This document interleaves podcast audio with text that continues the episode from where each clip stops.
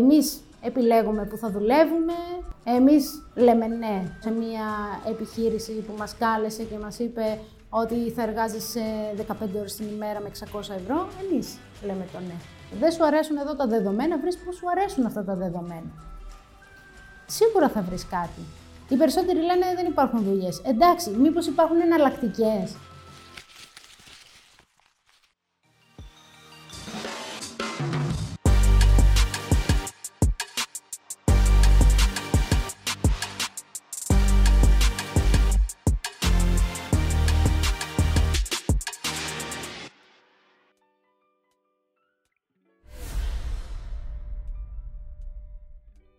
Γεια σας και καλώς ήρθατε σε ένα ακόμα business talk. Είμαι ο Δημήτρης και όπως πάντα έχω μαζί μου τον Χάρη και τον Άλεξ. Γεια σας, παιδιά. Γεια σε όλους. Καλησπέρα. Και σήμερα έχουμε μαζί μας την Άννα Χατζηδάκη. Καλησπέρα, Άννα. Καλησπέρα. Η οποία, παιδιά, έχει καταφέρει να κάνει τον όνειρό της πραγματικότητα και να εργάζεται από το σπίτι ενώ μπορεί να περνάει χρόνο με την οικογένειά της και με τα παιδιά της. Και ταυτόχρονα έχει φτιάξει τη δική της επιχείρηση και εκπαιδεύει άλλες γυναίκες στο να μάθουν και εκείνες πώς να δουλεύουν από το σπίτι και γενικότερα από οποιαδήποτε τοποθεσία θέλουν. Αν ευχαριστούμε πάρα πολύ που είσαι μαζί μας και που ήρθες. Εγώ σας ευχαριστώ για την πρόσκληση. Μεγάλη χαρά. Να είσαι καλά. Πες μας λίγα λόγια για την επιχείρησή σου. Πώς ξεκίνησες, ουσιαστικά τι ήταν αυτό που σε οδήγησε να θέλεις να μένεις στο σπίτι και να δουλεύει στο σπίτι και πώς εν τέλει κατάφερες να το κάνεις αυτό και τώρα όντως να το έχεις πραγματοποιήσει. Ε, όλα ξεκίνησαν με το που έγινα μανούλα και είδα ότι είναι πολύ δύσκολο να εργάζεσαι έξω από το σπίτι σε μια τυπική εργασία, οπότε άρχισα να ψάχνω ποιες είναι οι επιλογές μου σαν μαμά και πού θα μπορώ να εργάζομαι ή αν χρειάζεται να εργάζομαι τετράωρο που πάλι ήταν δύσκολο. Και ψάξε ψάξε, στην Ελλάδα φυσικά δεν έβρισκα τίποτα οπότε άρχισα να ψάχνω προς τα έξω, προς Αμερική συνήθως και έτσι ανακάλυψα το επάγγελμα της Virtual Assistant. Αλλά σίγουρα δεν ήταν κάτι που ήταν δύσκολο, ε, εύκολο να ξεκινήσω και εκείνο το διάστημα φύγαμε στην Κύπρο για δουλειά με το σύζυγο. Αλλά δεν σταμάτησε ποτέ όλο αυτό να το ερευνώ και να βλέπω πώς θα μπορούσε να γίνει, ώσπου στην εργασία που ήμουνα και τα παράτησα, ουσιαστικά παρετήθηκα και είπα ότι δεν μπορώ άλλο να εργάζομαι και να είμαι και μαμά. Η τότε εργοδότριά μου μου έκανε την πρόταση να εργάζομαι για αυτήν από το σπίτι. Και έτσι ξεκίνησε. Και αυτό ήταν πριν την πανδημία κιόλας. Πριν την πανδημία ήταν. Οπότε ήταν πολύ μπροστά. Το 2016 ήταν η πρώτη πρόταση που μου έκανε. Οπότε και χάρηκα πάρα πολύ, να πω την αλήθεια.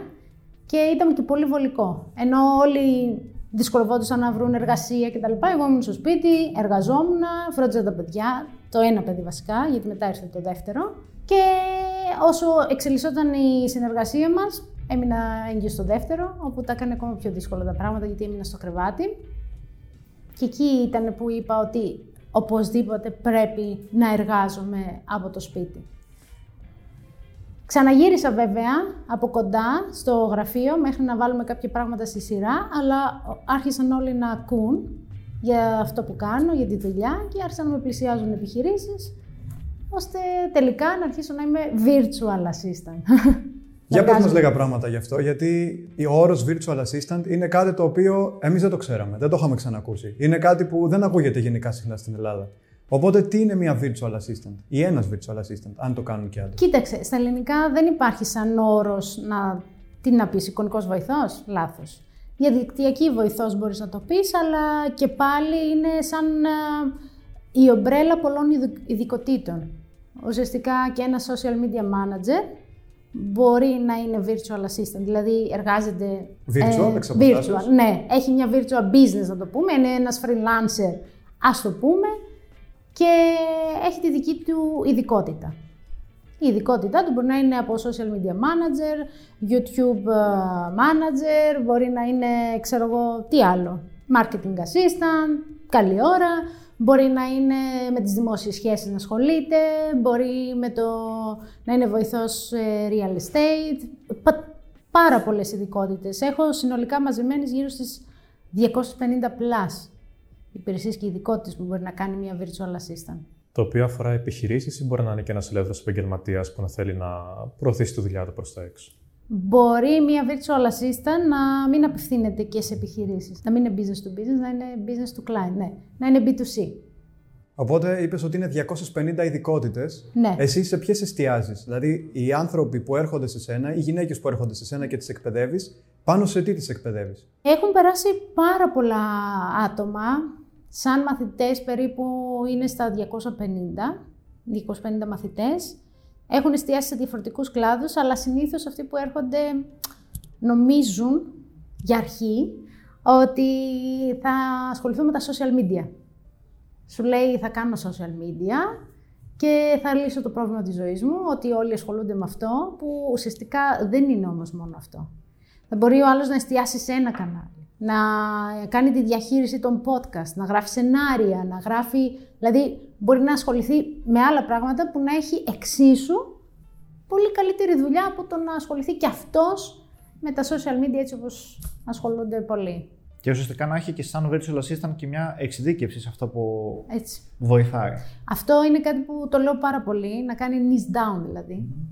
Α, που ε, σε κάνει να έχεις και περισσότερη δουλειά εν τέλει. Γιατί όταν τα κάνεις όλα, αρχίζεις και ασχολείσαι με διάφορα μικροπράγματα, ασχολούμαι με αυτό, ξέρω εγώ, με εκείνο, με το άλλο και τελικά δεν προλαβαίνεις να κάνεις τίποτα. Και δεν μπορείς να ξεχωρίσεις και σε αυτό που πραγματικά Ακριβώς. θα μπορούσες να είσαι και καλός. Έτσι ακριβώς.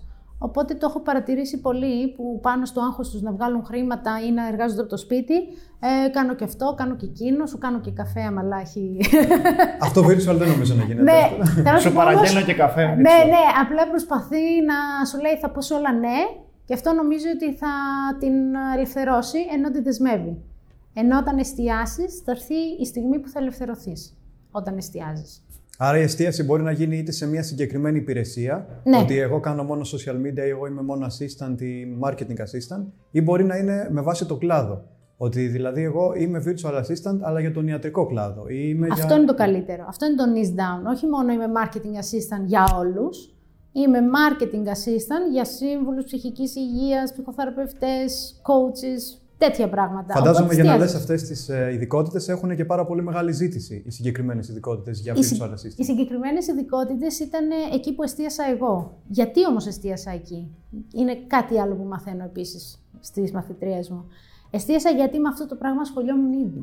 Μου άρεσε να διαβάζω βιβλία αυτοβελτίωσης, άκουγα πολλά podcast επιχειρηματικότητας και αυτοβελτίωσης. Καλή ώρα. Καλή ώρα που σας ξέρω από τόσα χρόνια. Ε, οπότε αυτό με βοήθησε να εστιάσω, αλλά να ξέρω και τι κάνω. Γιατί όταν ξέρεις έναν κλάδο καλά, ξέρεις τι κάνεις. Τώρα, άμα δεν ξέρεις τον κλάδο της ιατρικής και πας να κάνεις marketing, ενώ δεν ξέρεις ούτε την ψυχοσύνδεση των γιατρών, δεν είναι τόσο επιτυχημένο. Άρα πρέπει να κάνεις κάτι στο οποίο είτε είσαι καλός, είτε είναι κάτι που σε ενδιαφέρει και σου αρέσει. Ναι, το διαβάζεις, το ψάχνεις, ασχολείσαι, θέλεις να μάθεις ακόμα περισσότερα, οπότε αυτό σε κάνει να γίνεις πολύ καλός σε αυτό που κάνεις. Ποια ήταν η στιγμή που όταν ξεκίνησες να εργάζεσαι από το σπίτι και να κάνεις αυτό που κάνεις τώρα, που είπες ότι, OK, είναι σίγουρο ότι μπορώ να το κάνω ε, κάθε μήνα και να ζω από αυτό. Είναι γκαραντή ότι θα ζω από αυτό. Πόσο διάστημα σου πήρε από τη στιγμή που Από ξεκίνησε. την πρώτη στιγμή το είπα. Παρετήθηκα από τη δουλειά, την τελευταία δουλειά, την τυπική που ήμουνα και λέω στον άντρα μου, στο σύζυγό μου, του λέω, ξέρεις, ε, θα δουλεύω από το σπίτι και δεν θα χρειάζεται πια να εργάζεσαι εσύ, θα, δουλε- θα κάνουμε μαζί αυτό. Άσε μας, ρε. Όχι, είμαι σίγουρη. Άσε, ενώ με στήριζε. Δηλαδή, του έλεγα θα παρακολουθήσω αυτό το σεμινάριο. Ναι, αγάπη μου, θα κρατούσε τα παιδιά, θα με άφηνε να το παρακολουθήσω, αλλά η στήριξή του έφτανε μέχρι, «Ε, εντάξει, θα βγάλεις κάποια χρήματα, αλλά όχι έτσι, να χτίσεις, ξέρω εγώ, μια επιχείρηση και να... Το θεώρησε κάτι δύσκολο, ότι δεν θα μπορείς να το κάνεις στο τέλος της ημέρας; Το θεωρούμε, πιστεύω και μετά κατάλαβα και με τους άλλους που συζητώ, το θεωρούν αδύνατον. Σου λένε από το σπίτι και να έχεις επιχείρηση και να πηγαίνει καλά.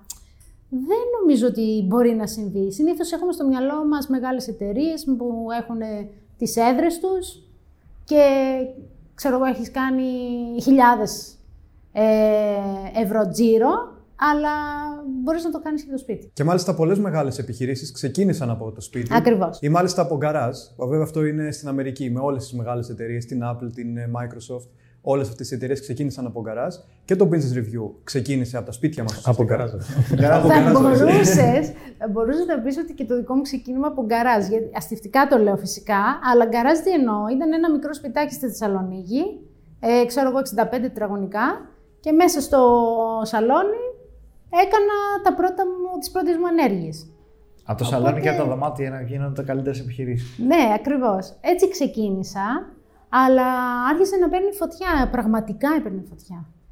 Δηλαδή, όσο περισσότερο με γνώριζε ο κόσμος, που άρχισε μετά να γίνεται και από στόμα σε στόμα. Δεν είναι μόνο ότι με γνώριζε μέσα από το personal brand που έχτιζα.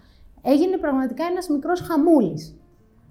Και δεν μπορούσα να διανοηθώ ότι ο κόσμος είχε τόσο πολύ ανάγκη από virtual assistant, γιατί δεν ήταν δεν το γνώριζαν, όπως λες εσύ, δεν το έχουν ακούσει και εγώ έλεγα είμαι virtual assistant. Ακριβώς επειδή δεν το γνώριζαν. Όταν εσύ μιλούσες με κάποιους που ενδεχομένως να γινόντουσαν πελάτες σου, πώς αντιδρούσαν όταν τους εξηγούσες το τι κάνεις; Ήταν δύσκολο να το, να το καταλάβουν. Ερχόντουσαν ήδη και ήταν, ξέραν τι κάνω. Γιατί προσπαθούσα μέσα το personal brand μου να τους εξηγήσω τι είναι το virtual assistant, τι, ποια είναι αυτή η δουλειά και πώς την κάνω εγώ ερχόντουσαν πολύ προετοιμασμένοι. Άρα δεν ερχόντουσαν να, να μάθουν, Α, τι κάνεις, για πες μου. Άρα δεν χρειάστηκε ποτέ να, ουσιαστικά, να πείσεις κάποιον ότι αυτό που κάνεις έχει αξία. Ερχόταν και ήδη το ήξερε. Οπότε Όχι. το επίπεδο της κουβέντας πήγαινε κατευθείαν αλλού. Ναι, εννοείται. Όταν ο άλλος ερχόταν, ήξερε τι ακριβώς θέλει. Θα πω στην Άννα το πρόβλημά μου, θα μου πει αν μπορεί να με βοηθήσει, γιατί εγώ πάντα το ραντεβού μου το ξεκινάω με αυτό το σκεπτικό. Ναι ε, πες μου πώς πιστεύεις ότι μπορώ να σε βοηθήσω για να δω αν μπορώ να σε βοηθήσω. Δεν είναι πάντα σίγουρο ότι μπορείς τον άλλον να το βοηθήσεις. Μπορεί ο άλλος να θέλει διάφορα. Αν εγώ δεν μπορώ να το βοηθήσω, θα του πω θα πας εκεί. Χρειάζεσαι αυτό, που έχει τύχει πάρα πολλές φορές. Και είναι σημαντικό να έχεις να του δώσεις και μια εναλλακτική, δηλαδή να ξέρεις άτομα, να έχεις φτιάξει ένα δίκτυο Εννοείται. που να έχει πολλές ειδικότητες, άτομα τα οποία τα εμπιστεύεσαι για να μπορείς να τους πεις ότι γι' αυτό θα πας εκεί πέρα. Δεν το κάνω εγώ. Και είναι κάτι που το κάνουμε κι εμείς. Και είναι επίσης πολύ, πολύ ωραίο το ότι έχεις εκπαιδεύσει ουσιαστικά τον πελάτη σου πριν γίνει πελάτη σου, μέσα από το περιεχόμενό σου, έχεις εξηγήσει τι είναι αυτό που κάνεις, έχεις δώσει ήδη αξία σε αυτό που κάνεις, οπότε ο άλλος σου χτυπάει την πόρτα και ουσιαστικά έρχεται από μόνος του. Έτσι. Είναι, είναι πραγματικά εξαιρετικό αυτό. Πού το έμαθες, δηλαδή, έχεις παρακολουθήσει σεμινάριο, το δοκίμασες στην πράξη, ε, έχεις κάποιο υπόβαθρο από σπουδές; Τι ήταν αυτό που σε όθησε στο να λειτουργήσεις με αυτόν τον τρόπο; Εγώ αυτό που τελείωσα ουσιαστικά είναι Digital and Social Media Marketing. Απλά εφάρμοσα αυτά που έμαθα από εκεί, αλλά και από το εξωτερικό. Δηλαδή, παρακολούθησα κάποια, κάποιες εκπαιδεύσεις, σεμινάρια, course κτλ, όπως θέλετε πέστε το, από το εξωτερικό, όπου εκεί έμαθα περισσότερο για το πώς να χτίσουμε επαγγελματικές σχέσεις, να δικτυωθούμε, να κάνουμε personal brand και όλα αυτά τα οποία τα εφάρμοσα σε μένα, είδα να πετυχαίνουν, δηλαδή είδα εισρωή πελατών που δεν, αναγκαζ... δεν αναγκαζόμουν να αγχωθώ. Πρέπει να μιλήσω σήμερα με αυτό το μήνα, ξέρω εγώ, πρέπει να μιλήσω σε 10 πελάτες για να μπορέσω να έχω τόσους πελάτες. Δεν έφτασα ποτέ σε αυτό το σημείο. Δεν πήγες στη δικασία να κάνεις δηλαδή cold προσέγγιση ποτέ; Όχι, ποτέ. Ποτέ. Αν και την είχα εκπαιδευτεί, έτσι. Ναι. Δεν, δεν το έκανα ποτέ και έφτασα σε ένα σημείο που μετά ερχόντουσαν και τους περνούσα τους πελάτες από ένα χωνί. Δηλαδή έβλεπα αν μπορώ να κάνω ραντεβού μαζί τους, αν θα, δηλαδή καταλάβαινα από κάποια λόγια αν μπορώ να τους βοηθήσω εγώ, οπότε δεν έκανα με όλους ραντεβού. Έφτανα σε σημείο να τους ξε, να τους διαλέγω. Και έτσι εξοικονομούσε και χρόνο, γιατί ναι. το, ακόμα και το δωρεάν ραντεβού, το Discovery Call που λέμε, έτσι. έχει και ένα κόστος χρόνου άμα το κάνεις και κάθε μέρα. Ναι, ακριβώς. Οπότε άρχισα να το ξεδιαλέγω τα, τις κλήσεις, να, να το πω έτσι, και χρειάστηκα και μία βοηθό. Οπότε πήρα την πρώτη μου γραμματέα, έτσι που... Ήταν virtual. Ναι, εννοείται. Ήταν virtual assistant. Άρα η virtual assistant που έχει μια virtual assistant. Ακριβώς. Έτσι ξεκίνησε η πρώτη, ξεδιαλέγαμε τα ραντεβού, άρχισα να μειώνω τα ραντεβού, στέλναμε, σύμφωνα με κάποιες απαντήσεις καταλάβαινα αν θα προχωρήσω σε call ή θα πρέπει να τον στείλω αμέσως σε κάποιον άλλο συνεργάτη. Και έτσι προχώρησε και αυξήθηκε και αυξήθηκε, ώσπου έφτασε η καραντίνα και εκεί πέρα πήραν φωτιά τα μηνύματα, τα email μου από γυναίκες που έμειναν στο σπίτι, μαμάδες που λέγανε Ο άντρας μου έμεινε άνεργος, πώς μπορώ να εργάζομαι, έχω σπουδάσει, έχω κάνει, έχω, έχω. Μου λέγανε διάφορα. Τι να κάνω, πώς να το κάνω; Και είχα φτάσει σε ένα σημείο να αρχίσω πιο πολύ να απαντάω σε μηνύματα και σε email παρά να δουλεύω. Και λέω δεν γίνεται αυτό, θα, θα πρέπει κάπως να το χειριστώ. Και έτσι ξεκίνησα να κάνω κάποια δωρεάν μαζεμένες εκπαιδεύσεις. Δωρεάν στην αρχή. Δωρεάν στην αρχή, μαζεμένες εκπαιδεύσεις μέσω email όμως, γιατί δεν είχα χρόνο για ζωντανές εκπαιδεύσεις. Κάποια email που έστελνα, ακολουθούσαν τα βήματα, κάναν τα πρώτα βήματά τους, αλλά μετά θέλαν και άλλη υποστήριξη. Και έτσι ξεκίνησα με τη συμβουλευτική. Οπότε άρχισα να το κάνω σαν one-to-one συμβολευτική. Ερχόταν μια κοπέλα, πλήρωνα ένα πακέτο, της μάθαινα τα βήματα πώς το έκανα εγώ. Αμέσως έβρισκε τον πρώτο της πελάτη. Μετά είχε βρει όλη τη διαδικασία, οπότε έβρισκε τον δεύτερο, τον τρίτο, τον τέταρτο. Εγώ εκεί πέρα δεν χρειαζόμουν πλέον. Άρα μετά όμως είδες ότι σε όλες σχεδόν έλεγες παρόμοια πράγματα στα ναι. 1v1. Οπότε μετά το. Ναι. ναι. Μετά σκέφτηκες να το κάνεις πιο μαζικά, δηλαδή να εγγράφονται σε κύκλους σεμιναρίων. Έτσι ώστε να μπορείς μια φορά να τα λες και να τις βοηθάς όλες. Και εννοείται ότι έχεις και κάποια υποστήριξη one-to-one, έτσι. Υπάρχει μια πεπατημένη και μετά απλά διαφέρει σε λίγα πράγματα που ε, έκανα κάποια ζω, ζωντανά call με τις κοπέλες, όλες μαζί και τους απαντούσα στις, στις απορίες τους και έτσι έπαιρνε κάθε μία μετά το δρόμο της. Υπήρξε κάποια στιγμή που να σκέφτηκες έστω και λίγο ότι θα τις εκπαιδεύσω να γίνουν αυτό που είμαι εγώ και ενδεχομένως για μένα επιχειρηματικά να μην είναι πολύ καλό, γιατί θα έχουν πελάτες που θα μπορούσα να έχω εγώ. Ότι θα δημιουργήσεις μόνη ναι, σου τον ανταγωνισμό σου. Για να είμαι ειλικρινής, στην αρχή δεν το σκέφτηκα. Όμως στην πορεία κατάλαβα ότι δεν σκέφτονται όλοι σαν και εμένα. Υπήρξαν άτομα τα οποία ανταγωνίστηκαν εμένα χωρίς να υπάρχει λόγος, γιατί εγώ πιστεύω πραγματικά ότι ο καθένας μπορεί να προσελκύσει τον κόσμο του. Και είναι πολύ μεγάλη αγορά κιόλας. Ακριβώς. αλλά υπήρξαν άτομα που δείξανε έτσι ότι θα πάω δηλαδή, θα σου πάω κόντρα ή θα χρησιμοποιήσω, ξέρω εγώ, το υλικό ή οτιδήποτε. Αλλά ήταν ελάχιστες οι περιπτώσεις, κυρίως με τις μαθητριές μου έχουμε πολύ καλές σχέσεις και τις έχω κοντά μου στο δίκτυό μου, βοηθώντας τους να βρίσκουν και άλλους πελάτες. Γιατί όταν εγώ έχω μια εισρωή πελατών που δεν είναι ιδανικοί μου πελάτες, αυτό μπορεί να πάει παρακάτω. Άρα μπορούμε να πούμε ότι η καραντίνα πραγματικά όθησε λίγο τη ζήτηση σε αυτό που κάνεις και σου κάτσε και πάρα πολύ καλά τη στιγμή που πραγματικά ο κόσμος είχε ανάγκη να μάθει να κάνει πράγματα online. Εσύ το έκανες ήδη και έχεις ήδη κάποια επιτυχημένα παραδείγματα. Οπότε πραγματικά παίζει το 2020 να ήταν πολύ καλή χρονιά για σένα. 2021 ήταν απίστευτες χρονιές για μένα. Ήταν οι καλύτερες που έχω ζήσει. Η καραντίνα όθησε την επιχείρησή μου προς τη συμβουλευτική. Δηλαδή, εκεί ήταν που αυξήθηκε, αλλά οι πελάτες και η εισρωή πελατών ήταν ακριβώς η ίδια δεν άλλαξε από πριν. Δηλαδή είχα ήδη αρκετή εισρωή από αιτήματα πελατών και αυτό δεν άλλαξε. Ούτε το 20 ούτε το 21 και μπορώ να πω στις αρχές του 22 αν και η, η, αγορά από ό,τι μου λέγανε οι περισσότεροι έχει παγώσει και ότι είναι ακόμα παγωμένη, δεν επηρέασε καθόλου ε, στο να έχω ευκαιρία επιλογής. Άρα, ουσιαστικά αυτό που, που είχε πολύ μεγάλη ροή, όπως είπες και πριν, ήταν όλες αυτές οι γυναίκες, φαντάζομαι ήταν στην πλειοψηφία τους γυναίκες. Το πλήστον. Ναι. Ε, οι οποίες σου έστελναν μηνύματα και σε ρωτούσαν πώς μπορούν να δουλέψουν από το σπίτι, να κάνουν ό,τι κάνεις κι εσύ. Αυτές οι γυναίκες, τι υπόβαθρο είχαν, τι ηλικία, δηλαδή ε, η, η πλειοψηφία τους, σε ποια ηλικιακή κατηγορία άνοικε και τι είχε κάνει πριν από αυτό. Ο μέσος όρος είναι 27 χρονών μέχρι και 45 οι γυναίκες που έγιναν μαμάδες ή ήταν στο σπίτι που είχαν σπουδάσει κάτι ή είχαν πολλή εμπειρία σε κάποιο τομέα ε, και θέλανε υποστήριξη στο πώς να το κάνουν διαδικτυακά αυτό.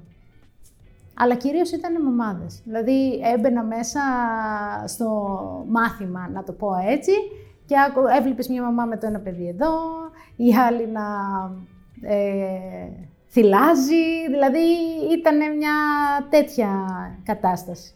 Οπότε τώρα θέλω να σου κάνω μια πιο πρακτική ερώτηση. Επειδή είπες ότι στα μαθήματα ε, μπαίνανε γυναίκες οι οποίες ήταν με τα παιδιά τους και είναι επόμενο ότι υπήρχαν αντιπερισπασμοί. Οπότε μια γυναίκα η οποία θέλει να είναι στο σπίτι και να δουλεύει για να περνάει χρόνο με τα παιδιά της, είναι εύκολο να δουλεύει αποδοτικά από το σπίτι της αν έχει αυτούς του περισπασμούς από τα παιδιά της ή από άλλα μέλη της οικογένειας. Αυτό είναι το τέλειο αυτής της δουλειάς.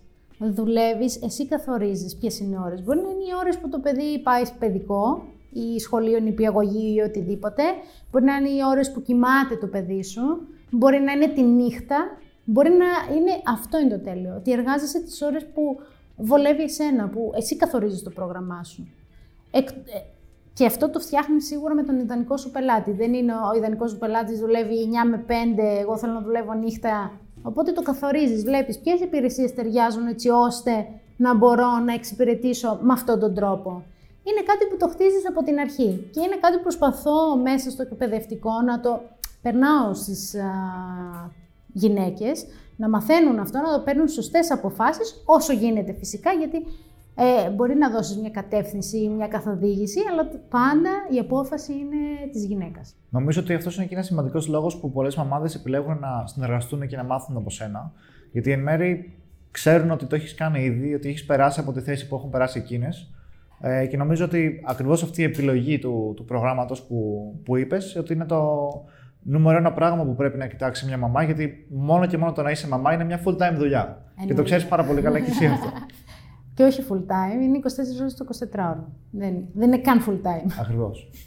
Λέμε τώρα για τις γυναίκες που είναι μαμάδες. Υπάρχουν και γυναίκες οι οποίες δεν είναι μαμάδες, αλλά τους αρέσει αυτό και θέλουν να το ακολουθήσουν. Έχει τύχει να ε, είναι μικρές, να έχουν τελειώσει τώρα τις σπουδές τους, να είναι, ξέρω εγώ, 23 χρονών, 24, να έχει τελειώσει σπουδές, ε, να μην ξέρει τι να τις κάνει αυτές τις σπουδές. OK, okay, το έκανα αυτόν τον κλάδο, αλλά δεν με ενδιαφέρει. Και ήρθε σε μένα και μου λέει: Θέλω να γίνω virtual assistant. Ωραία, λέω, θα ξεκινήσουμε την εκπαίδευση καθοδήγηση για να δούμε ποια είναι τα δυνατά σου σημεία, ποια είναι τα ταλέντα σου, έτσι ώστε να ασχοληθείς. Γιατί αυτό που σπούδασε δεν μπορούσε ουσιαστικά να το κάνει κάπως διαδικτυακά. Ωραία. Ξεκινάμε την εκπαίδευση και καταλαβαίνω στη συνέχεια ότι είναι πραγματικό ταλέντο στη γραφιστική. Πραγματικό ταλέντο. Και αρχίζω θα κάνεις έτσι. Μα μπορώ να δουλέψω χωρίς να. Ρε παιδί μου, αφού το έχεις. Θα το κάνεις έτσι, θα το κάνεις αλλιώς. Θα προσπαθήσεις να βρεις έναν τρόπο ώστε να γίνει αυτή η δουλειά πιο εύκολη ε, για τους συνεργάτες σου, τους πελάτες σου δηλαδή, και θα το κάνεις μέσω του Canva. Μου λέει, μα θα έχω πέρασει μόνο με τον Canva, μήπως πρέπει να χρησιμοποιώ το άλλο, γιατί θα μιλάω για γραφιστική. Λέω, δεν θα μιλάς μόνο ότι κάνεις γραφιστικά αυτά που ξέρουμε όλοι. Θα τους φτιάχνεις τα templates τους, θα μπορούν να τα επεξεργάζονται, θα μπορούν μετά να τα αγοράσουν, να τα πάρουν και να συνεχίσουν την πορεία τους αυτή. Οπότε κάναμε μια τέτοια ουσιαστικά στρατηγική, ώσπου αυτή τη στιγμή βιοπορίζεται μια 24-25 χρονών κοπέλα που αυτό έχει δική της επιχείρηση, ταξιδεύει σε όλο τον κόσμο. Τι άλλο να θέλει. Ναι, τέλειο case study για αυτό που δίνεις και εσύ. Ναι, και την, πραγματικά τη χαίρομαι, την απολαμβάνω. Χαίρομαι πάρα πολύ για αυτό που έχει καταφέρει. Ό,τι έχει κάνει από εδώ και πέρα είναι πραγματικά γιατί αυτή το κατάλαβε, το πίστε, πίστεψε στον εαυτό της, στις ικανότητές της, στα ταλέντα της και απολαμβάνει τους καρπούς. Άρα αυτό είναι και μια προϋπόθεση. Δηλαδή μπορεί κάποια κοπέλα ή γυναίκα να παρακολουθήσει το πρόγραμμά σου αλλά εν τέλει να μην έχει τόσο πίστη στον εαυτό της ή να, να την επηρεάσει κάτι άλλο και να μην τα καταφέρει. Ισχύει αυτό. Απλά να το παρακολουθήσει, να πάρει όλη τη χαρά που δίνει, γιατί κάνουμε πολύ, εστιάζουμε πολύ και στο μέσα μας να ανακαλύψουμε τον εαυτό μας, που είμαστε δυνατοί, όντως να το απολαύσει μέχρι εκεί, αλλά να μην προχωρήσει παρακάτω. Είναι λίγα τα, τα περιστατικά, αλλά ναι, έχει συμβεί. Εντάξει, στην ηλικία εσύ δίνεις την καθοδήγηση, αλλά ναι. πρέπει, χρειάζεται προσωπική δουλειά από τον καθένα σε κάθε είδους εκπαίδευσης για να μπορεί να κάνει και το κάτι παραπάνω. Και εσύ που έχεις σπουδάσει διοίκηση επιχειρήσεων, αν δεν έκανες τα δικά σου βηματα δεν θα σε Αυτό βοηθούσε Αυτό κάπου. Σε, σε κάθε εξειδίκευση. Ακριβώς. Πρέπει κάποιος να έχει περάσει από εκεί που ήσουν εσύ για να μπορεί να σου δείξει ακριβώς τον τρόπο που γίνεται. Γιατί τώρα μόνο με τη θεωρία είναι πολύ δύσκολο κάτι να γίνει. Ακριβώς να σου δείξει πώς το... και φτάνεις και πιο γρήγορα, γιατί σκεφτείτε ότι αυτό εμένα μου πήρε πολύ καιρό. Από τότε που έγινα πρώτη φορά μανούλα, το 2011, μέχρι να μπορέσω τελικά να καταφέρω να εργάζομαι από το σπίτι το 2016. και να γίνει πραγματικά επιχείρηση μετά, γιατί δούλευα από το σπίτι, αλλά ήμουνα υπάλληλος έτσι, αυτής της εταιρείας. Ε, μέχρι να φτάσω να είμαι ελεύθερος επαγγελματίας, να δουλεύω δηλαδή ελεύθερα, πέρασε ένα μεγάλο διάστημα, έπρεπε να μάθω πολλά, έπρεπε να περάσω δύσκολα. Οπότε όλη αυτή τη γνώση που εσύ πήρες σε πέντε χρόνια, πάρε, δώσε, αυτό δουλεύει, αυτό δουλεύει, μπορεί να την πάρει τώρα κάποιος και να τα βρει λίγο πιο έτοιμα, λίγο πιο στρωμένα, να τον βοηθήσει να, να φτάσει λίγο πιο γρήγορα εκεί πέρα που πρέπει. Ακριβώς. Δηλαδή, μοιράζομαι αυτές τις δυσκολίες. Ε, του ενημερώνω στις γυναίκες τι είναι αυτό που δοκίμασα, πέτυχε, αλλά μετά στην πορεία κάπου μου δυσκόλεψε. Και αυτό τους λέω. Ε, ακόμα και στο θέμα της τιμολόγησης πολλές φορές ε, στην αρχή δυσκολεύτηκα και, και αυτό τους ενημερώνω το ότι έτσι είναι στην αρχή, ναι πέτυχε αλλά μετά χρειάζεται να το αλλάξεις, δηλαδή τα μαθαίνουν όλα Η αλήθεια είναι ότι η τιμολόγηση είναι κάτι το οποίο απασχολεί πάρα πολλούς που ναι. κάνουν freelancing, δεν ξέρουν πόσο να χρεώσουν την υπηρεσία τους. Ούτε εγώ ήξερα. ειδικά όταν, όταν μιλάμε και για λίγο πιο δημιουργικές δουλειές που δεν είναι ένα προϊόν που το βλέπει κάποιος, δηλαδή πάρε αυτό είναι ένα παπούτσι, ας πούμε, με κάποιο τρόπο το κοστολογήσει, έχει κάποια υλικά. Όταν είναι 100% online, δεν μπορεί κάποιος να αντιληφθεί τα υλικά που έχει πίσω, από πίσω ή τις ώρες που χρειάστηκε κάποιος για να μάθει αυτό το, αυτό το αποτέλεσμα και να στο δώσει εσένα. Οπότε γενικά γίνεται ένας χαμός με, το, με τις online τιμολογήσεις. Ναι. Δεν, δεν είναι εύκολο να καταλάβει ο άλλος ότι αυτό θέλει πολλή δουλειά. Μου έχει τύχει λοιπόν ε, να μου πει ο άλλος εντάξει, τι είναι, δουλειά ένα τέταρτο. Άτε, μια δουλειά μισή ώρα δεν είναι ένα τέταρτο μισή ώρα. Είναι πολλά από πίσω. Πολύ άγχος, πολύ στρες, πολλά πράγματα που πρέπει να γίνουν για να πετύχεις ένα στόχο. Και ειδικά όταν έχεις να κάνεις με επιχειρήσεις, αυτό ε, σε δυσκολεύει πάρα πολύ, έτσι δεν είναι; Δεν αγχώνεσαι για αυτή την επιχείρηση; Α, μέσα εισαγωγικά το λέω το αγχώνεσαι. Έχεις σκεφτεί από τη μεριά σου από τη στιγμή που συνεργάζεστε ναι. να κάνεις το ρόλο σου και να βοηθήσεις. Να, να πάει καλά. Να κάνεις ό,τι πρέπει να κάνεις ώστε να απολαύσει κάποιους καρπούς αυτή η επιχείρηση. Εγώ έτσι προσωπικά δουλεύω, οπότε και δεν είναι μισή ώρα. Ούτε ένα τέταρτο δουλειά. Είναι πολύ περισσότερη. Είναι πολλά περισσότερο που πρέπει να ελέγξεις από πίσω. Δεν είναι ότι προγραμματίζω κάποιες αναρτήσεις και τις αφήνω να ανεβαίνουν. Ανέβηκαν, ανέβηκαν καλά, πήγε καλά. Τα στατιστικά τι λένε. Ο κόσμος πώς το αντιμετωπίζει. Οι πελάτες έρχονται, Δηλαδή, είναι πράγματα τα οποία μετά ασχολείσαι. Στη τελική είσαι συνεργάτε, οπότε θέλεις και εσύ να δεις την επιχείρηση του άλλου να πηγαίνει μπροστά. Δεν είσαι απλά μία βοηθός, για παράδειγμα. Ακριβώς. Θέλεις να, το... θέλεις να έχει αποτέλεσμα. Εγώ απολαμβάνω πάρα πολύ ε, να μου στέλνουν email, μηνύματα και να μου λένε είτε από τις υπηρεσίες που προσφέρω, να μου λένε Άννα, πραγματικά έχω εισρωή πελατών και μου αρέσει πάρα πολύ και είμαι χαρούμενη και κάνω επιτέλους αυτό που αγαπάω, γιατί αυτό υποστηρίζω άλλους ελεύθερους επαγγελματίες να κάνουν αυτό που αγαπάνε και να πηγαίνει καλά. Αλλά μου αρέσει επίσης ακόμα περισσότερο όταν μου λέει μια μαμά ότι Άννα, αυτή τη στιγμή έχω τρεις πελάτες και έχω παρατηθεί από τη δουλειά μου. Εκεί να δείτε πόσο το απολαμβάνω. Είναι φοβερό. Είναι το ίδιο συνέστημα που ένιωσες και εσύ όταν πήρες αυτή την απόφαση και το έκανες full time δουλειά. Οπότε καταλαβαίνεις και πώς νιώθει. Έτσι. Το κάνει ακόμα καλύτερο αυτό. Ναι, ξαναγυρνάω πίσω και ξαναζώ αυτή τη στιγμή που όταν εγώ ελευθερώθηκα στο μυαλό μου. Αν και πιστεύω ότι οι άνθρωποι είναι ελεύθεροι έτσι κι αλλιώς. όταν εγώ ελευθερώθηκα, ε, ξαναζώ αυτή τη χαρά και χαίρομαι κι εγώ μαζί τους. Πραγματικά πανηγυρίζω. Απλά δεν μπορώ να το δείξω διαδικτυακά. Στέλνω ένα, μια φατσούλα. Ε, και αυτό κάποια... νομίζω. το να το δείξεις στον άνθρωπο εκείνη τη στιγμή είναι πολύ πιο σημαντικό, νομίζω. Ναι. Έτσι κι αλλιώς. Πιστεύω ότι το ξέρουν ότι χαίρομαι, γι' αυτό και το μοιράζονται μαζί μου. Αλλιώς φαντάζομαι δεν θα το, μοιρά... δεν θα το λέγανε. Μ' άρεσε αυτό που είπες που είπες όταν ελευθερώθηκες. Άρα ουσιαστικά πιστεύεις ότι η ελευθερία είναι κάτι το οποίο το κατακτάμε πρώτα με το μυαλό. Ότι ελευθερωνόμαστε πρώτα μέσα μας για να μπορούμε μετά να ελευθερωθούμε, να κάνουμε πιο ελεύθερη τη ζωή μας. Η αλήθεια είναι ότι πιστεύω ότι είμαστε ελεύθεροι, γι' αυτό και το έβαλα σε παρένθεση. Είμαστε ελεύθεροι. Εμείς επιλέγουμε που θα δουλεύουμε. Εμείς λέμε ναι, ξέρω εγώ, σε μια επιχείρηση που μας κάλεσε και μας είπε ότι θα εργάζεσαι 15 ώρες την ημέρα με 600 ευρώ, εμείς λέμε το ναι. Άρα η ελευθερία υπάρχει, εμείς το είπαμε το ναι. Τώρα από εκεί και πέρα πιστεύω ότι αν οι ανάγκες σου είναι άλλες, πρέπει να τις κυνηγήσεις. Απλώς υπάρχουν και άνθρωποι οι οποίοι επιλέγουν να δουλέψουν σε αυτή την επιχείρηση που είπες με τα λίγα χρήματα, αλλά δεν νιώθουν ελεύθεροι. Δεν νιώθουν ότι το διάλεξαν οι ίδιοι. Λένε τα φέρε έτσι η ζωή.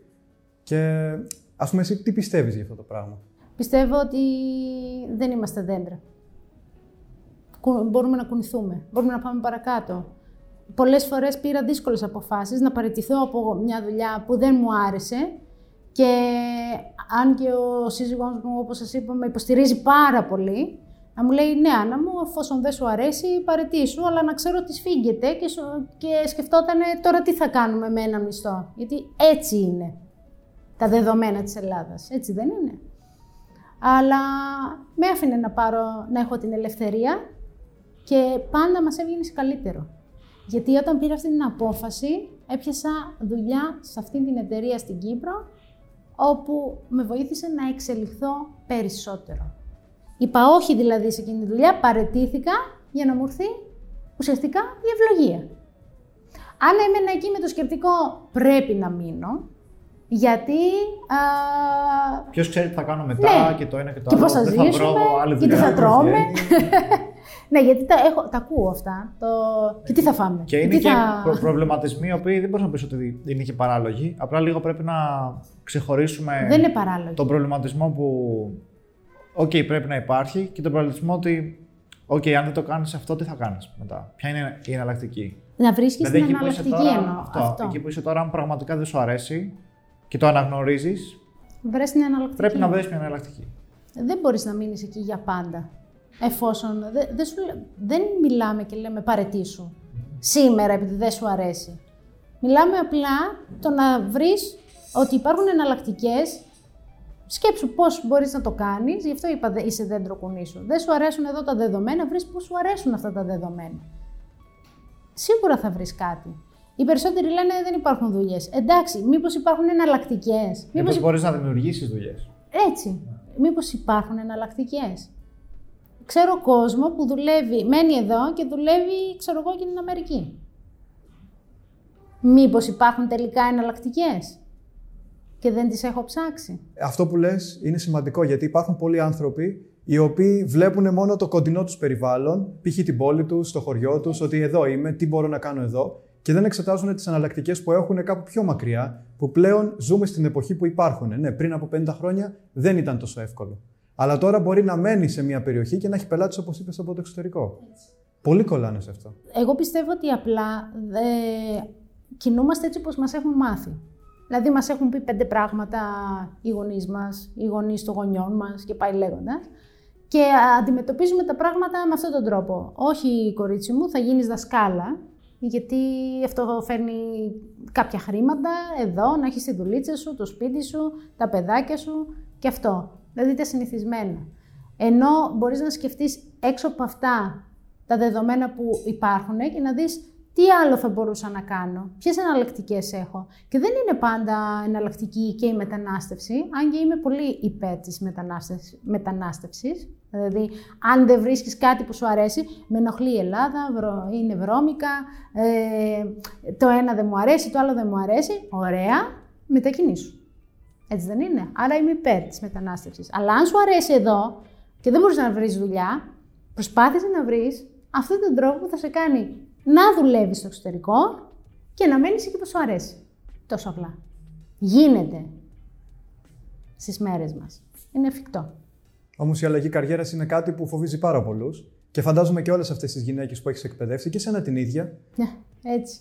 Δηλαδή, πώς, ποια είναι τα συναισθήματα που νιώθεις όταν ε, σκέφτεσαι ότι θα αλλάξω καριέρα, θα κάνω κάτι τελείως διαφορετικό από αυτό που έκανα μέχρι στιγμής; Ο φόβος είναι μεγάλος. Αλλά δεν ξέρω να σου πω άλλα συναισθήματα, γιατί κυρίως μας κυριεύει ο φόβος. Είναι το αυτό που μας πλημμυρίζει. Ε, αυτό που ξέρω είναι ότι πρέπει αυτά που αισθάνεσαι να προσπαθείς να τα ξεπερνάς. Είναι φόβος, είναι με παράτησε, ξέρω εγώ, ο σύντροφός μου και δεν μπορώ να αναπνεύσω, πρέπει να το ξεπεράσεις. Να πας παρακάτω. Ε, είπες για τον σύντροφο. Ο σύντροφός σου σε στήριζε. Ε, η οικογένειά σου, δηλαδή οι γονείς σου, ε, τι εφόδια σου είχαν δώσει και πώς το είδαν όλο αυτό το οποίο πήγες να κάνεις; Οι γονείς μου είχαν τη δική τους διαφημιστική εταιρεία από το 1987. Άρα τα βρήκες όλα έτοιμα. Τέλος. Δεν έκανες τίποτα. Από το 1987 μέχρι και το 2005. Είναι πόσο ο Βελίξ έπεσε μέσα στο καζάνι και είχε δύναμη. Έτσι νιώθω εγώ ότι όλα αυτά που είδα από τους γονείς μου και συμμετείχα και σε διαφημιστικά ραδιοφωνικές εκπομπές, διαφημιστικές εκπομπές μέσω ραδιοφώνου, δηλαδή με τη φωνή, φωτογράφησε περιοδικό, δηλαδή συμμετείχα σε αυτά και άκουγα τον πατέρα μου, αυτά που συζητούσε με τη μητέρα μου για στρατηγικές, για marketing, για προθετικές ενέργειες. Νιώθω λοιπόν σαν τον Οβελίξ ότι είχα, έπεσα μέσα σε αυτό το καζάνι, τα άκουσα όλα αυτά και επηρέασαν τη ζωή μου και την κατεύθυνση. Αλλά δεν ήταν ότι μου είπε ο μπαμπάς μου αυτό θα κάνεις. Μόνη μου το επέλεξα και είδα πού κλείνω, πού γέρνει πια αυτή η ζυγαριά και ακολούθησα και το έκανε και, με και με έναν τρόπο που δεν θα μπορούσε καν να στον προτείνει, γιατί τότε δεν υπήρχε κιόλας. Έτσι. Και μπορώ να πω ότι επίσης δεν μου δόθηκαν όλα στο χέρι, γιατί οι γονείς μου εμένα χώρισαν. Οπότε θα μου πεις τώρα τι, τι ρόλο παίζει αυτό. Οι γονείς μου εμένα χώρισαν, οπότε έπρεπε μόνη μου να βρω πώς θα πάω στο σχολείο, πώς θα προχωρήσω, να διαβάσω, να ε, δω πώς θα σπουδάσω και όλα αυτά ήταν κάποια πράγματα που έκανα μόνη μου, οπότε δεν έπαιξαν καθόλου ρόλο να με επηρεάσουν. Αλλά ξέρω τη χαρά τους όταν πέτυχα. Αυτό πέτυχα αυτά που πίστευα για μένα, έτσι. Σημαντικά. Αυτά που πίστευα για μένα σημαντικά. Ε, ξέρω τη χαρά τους και με υποστήριξαν με το δικό τους τρόπο. Και συνεχίζουν να σε στηρίζουν, φαντάζομαι. Ακριβώς, ναι. Και είναι σίγουρα περήφανοι όταν τους λες ότι έχω βοηθήσει τόσο πολλές γυναίκες, έχω βοηθήσει τόσο πολλές επιχειρήσεις. Εσύ πώς νιώθεις, το έχεις συνειδητοποιήσει όλο αυτό το οποίο έχεις κάνει; Όχι. Εγώ το συνειδητοποιώ όταν βλέπω τα μηνύματα. Χαίρομαι, αλλά μετά συνεχίζω να δουλεύω σκληρά. Τι θα πω σκληρά, γιατί για μένα αυτές οι γυναίκες είναι, όπως είπα για τις επιχειρήσεις, έτσι είναι και αυτές οι γυναίκες για μένα. Είναι το άγχος μου. Δηλαδή να σκεφτώ ότι να πετύχουν, ναι, θέλω δηλαδή αυτά που έρχονται και γράφουν στα, στα πρώτα στάδια που τους βάζουν τους στόχους τους, τους βάζουν δηλαδή κάποιες ερωτήσεις και βάζουν, θέτουν τους στόχους τους. Θέλω να, να τα πετύχουν. Έχω αυτό το άγχος και την επιθυμία. Τα επόμενα βήματα ποια είναι; Πώς βλέπεις δηλαδή το μέλλον σου σαν σύμβουλο, παύλα, virtual assistant; Για μένα τα επόμενα βήματά μου είναι προς το παρόν να συνεχίσω αυτό που κάνω ακόμα καλύτερα και είμαι σε μια φάση που προσπαθώ να το εξελίξω, αλλά δεν μπορώ να πω λεπτομέρειες. Δεκτό. Φαντάζομαι τα επόμενα βήματα θα σου φέρουν και περισσότερα χρήματα, γιατί σκοπός κάθε επιχείρησης είναι η ανάπτυξη και έχεις ε, παλέψει πάρα πολύ για την ανάπτυξη. Ε, Πιστεύεις ότι μια virtual assistant έχει κάποιο ταβάνι σε αποδοχές ή μπορεί να το εξελίξει σε βαθμό που να βγάζει πάρα πολλά χρήματα; Και γενικά ο μέσος όρος που μια virtual assistant βγάζει σε χρήματα, ποιος είναι; Καταρχάς, δεν υπάρχει ταβάνι δεν μπορεί να υπάρξει ταβάνι, γιατί είναι σαν να μου λες ένα κατάστημα ρούχων, θα πει ότι θα βγάζει μόνο 1000 ευρώ το μήνα. Μπορείς να το πεις αυτό; Όχι. Όχι, δεν μπορείς να το πεις. Άρα δεν μπορείς να το πεις ούτε στη virtual assistant αυτό. Ε, ένας μέσος όρος είναι, μπορεί να έχει απλά μόνο έναν πελάτη, μια virtual assistant, να εργάζεται για, για τον πελάτη της σε απόσταση σαν γραμματέας του, σαν personal assistant του, ξέρω εγώ και να έχει απλά ένα έσοδο της τάξης των 500 ευρώ το μήνα. Όμως υπάρχει περίπτωση να έχεις αρκετούς πελάτες, να έχεις αναπτύξει μια ομάδα από πίσω που σε υποστηρίζει, κάνεις κάποιες άλλες υπηρεσίες ή δημιουργείς κάποιους τρόπους παθητικού εισοδήματος, έτσι ώστε αυτό να σε φτάνει σε σημείο να φτάσεις και 5.000 και 6.000 και παραπάνω χιλιάδες ευρώ. Για το μήνα μιλάμε. Αλλά σίγουρα δεν υπάρχει ταβάνι. Δεν μπορείς να πεις ότι αυτό και τελειώνεις. Αν το έχεις αναπτύξει το μοντέλο σου αρκετά καλά. Προποθέτει δηλαδή να έχεις ένα καλό μοντέλο και μια ομάδα ναι. να σε υποστηρίζει. Γιατί ένα ένας άνθρωπος μόνος του προφανώς δεν μπορεί να κάνει και πάρα πολλά πράγματα. Σίγουρα. Έχει ένα όριο, γιατί είναι για το κομμάτι του χρόνου. Που φαντάζομαι και εσύ το ξέρεις πάρα πολύ καλά αυτό με τον χρόνο. Πάρα πολύ καλά. Για μένα είναι το πρώτιστο. Αυτό, γιατί μιλάμε για όλη αυτή την επιτυχία, όσα έχεις κάνει, όσα ωφέλη έχει αυτό. Αλλά μην ξεχνάμε ότι είναι δουλειά Όπως είπες πριν, έχει τα άγχη της και απαιτεί και κάποιο χρόνο. Έτσι ακριβώς. Και αν θέλει την ελευθερία, δηλαδή να εργάζεσαι πιο ελεύθερα, ε, προποθέτει το ότι να έχεις στήσει έτσι το μοντέλο σου ώστε να έχεις αυτή την ελευθερία. Μην λες ότι είμαι ελεύθερος και εργάζεσαι 12 ώρες την ημέρα. Εκεί... Τότε είσαι κλεισμένος στο σπίτι, άμα είσαι. Ακριβώς. Ναι, ναι. Τότε φεύγεις από την τυπική εργασία που δούλευες 8 ώρες, δουλεύεις στο σπίτι 12 ώρες και κλεισμένος και μέσα στο σπίτι. Που βέβαια αυτό έχει να κάνει και λίγο με το τι θυσίε θα κάνεις στην αρχή για να μπορείς να έχεις μετά τα ωφέλη. Οπότε δεν είναι ότι λέμε ότι δεν πρέπει να το κάνεις καθόλου, ίσως και να χρειαστεί, αλλά να μην είναι αυτή η καθημερινότητά σου για πάντα. Σίγουρα μπορεί να το έκανα μία-δύο μετρημένες στο ένα χέρι φορές, αλλά επειδή όπως σου είπα είναι το πρώτιστο, ε, δεν το έκανα περισσότερο. Δηλαδή όταν αρχίζω και ξεπερνάω τις 8 ώρες εργασίας, λέω ότι δεν είμαι σε καλό επίπεδο. Δεν είναι σωστό για μένα. Γιατί είναι αυτό που έχω θέσει εγώ για μένα. Για τον άλλο να είναι φυσιολογικό. Να λέει δουλεύω 8 ώρες και είμαι πάρα πολύ χαρούμενος γιατί πριν δούλευα 15. Αλλά για μένα δεν είναι φυσιολογικό. Και ούτε θέλω καν να φτάνω τις 8 ώρες. Ανησυχώ δηλαδή όταν φτάνει στο 8ωρο. Και γενικώ δουλεύω σπαστά. Όταν είναι τα παιδιά στο σπίτι, θα παίξουμε, θα κάνουμε αγκαλιές, θα τους μαγειρέψω κάτι ή θα βγω για τον, με τον άντρα μου για μια βόλτα. Θα, δηλαδή θα ρυθμίσω τον τρόπο που θέλω να εργαστώ εγώ. Δεν θέλω να μου πει κάποιος που ήσουν, γιατί ήσουν, να σε έπαιρνα τηλέφωνο, δεν το σήκωνες. Δεν έχει έτσι. Είναι συγκεκριμένα τα ραντεβού που γίνονται συγκεκριμένες ώρες που εργάζομαι και τις έχω επιλέξει εγώ. Αυτό θα σε ρωτούσα. Άμα συμβεί κάτι έκτακτο και χτυπάνε τα τηλέφωνα από κάποιο πελάτη ή σου έρχονται μηνύματα, εσύ τι κάνεις εκείνη τη στιγμή; Αν δω ότι κάποιος επιμένει και με παίρνει τηλέφωνο, σίγουρα θα το σηκώσω, αλλά είναι ρυθμισμένη έτσι η δουλειά. Έχω επιλέξει να προσφέρω υπηρεσίες που δεν είναι διακάω ο άλλος να με ψάχνει. Αλλά αν χρειαστεί και κάτι, υπάρχει και η ομάδα μου από πίσω που μπορεί τις έκτακτες ανάγκες να τις διαχειριστεί δεν σημαίνει ότι εγώ θα πρέπει να είμαι εκεί πάντα εφόσον μπορεί κάποιος να το διαχειριστεί αυτό. Αν θέλουμε πριν κλείσουμε αυτή την πάρα πολύ ωραία κουβέντα που έχουμε κάνει, να απευθυνθείς τώρα στις ε, γυναίκες που μας παρακολουθούν και να τους περάσεις ένα μήνυμα που πιστεύεις εσύ ότι θα τις βοηθήσει. Τι θα ήθελες να τους πεις, αν ε, θέλουν ας πούμε, να κάνουν κάτι δικό τους είτε να δουλέψουν από το σπίτι. Είναι το μότο μου, το οποίο είναι ποτέ μη σταματήσεις να εργάζεσαι για τα όνειρά σου. Αυτό. Και νομίζω ότι είναι και τέλειο να κλείσουμε και το σημερινό επεισόδιο. Να σα ευχαριστήσουμε σε αυτό το σημείο πάρα πολύ για την ωραία κουβέντα. Και εγώ σας ευχαριστώ πάρα πολύ για την πρόσκληση. Ήταν χαρά μου. Θα βρείτε, παιδιά, όλα τα links για να ακολουθήσετε την Άννα και να δείτε και να μάθετε και πράγματα για τα προγράμματά της κάτω στην περιγραφή. Μην ξεχάσετε όμως να κάνετε και ένα like και ένα subscribe γιατί σίγουρα αυτό το βίντεο σας άρεσε και όλα τα επόμενα που έρχονται είναι πάρα πολύ δυνατά επεισόδια. Και φυσικά, αν έχετε κάποια φίλη η οποία ψάχνει να κάνει κάτι δικό της, ενδεχομένως και από το σπίτι, μπορείτε να της στείλετε αυτό το βίντεο, γιατί μπορεί να της δώσει πάρα πολύ αξία και πολλές συμβουλές. Αυτό ήταν λοιπόν το επεισόδιο για σήμερα. Μέχρι το επόμενο επεισόδιο, να είστε όλοι καλά και να κυνηγάτε τα όνειρά σας.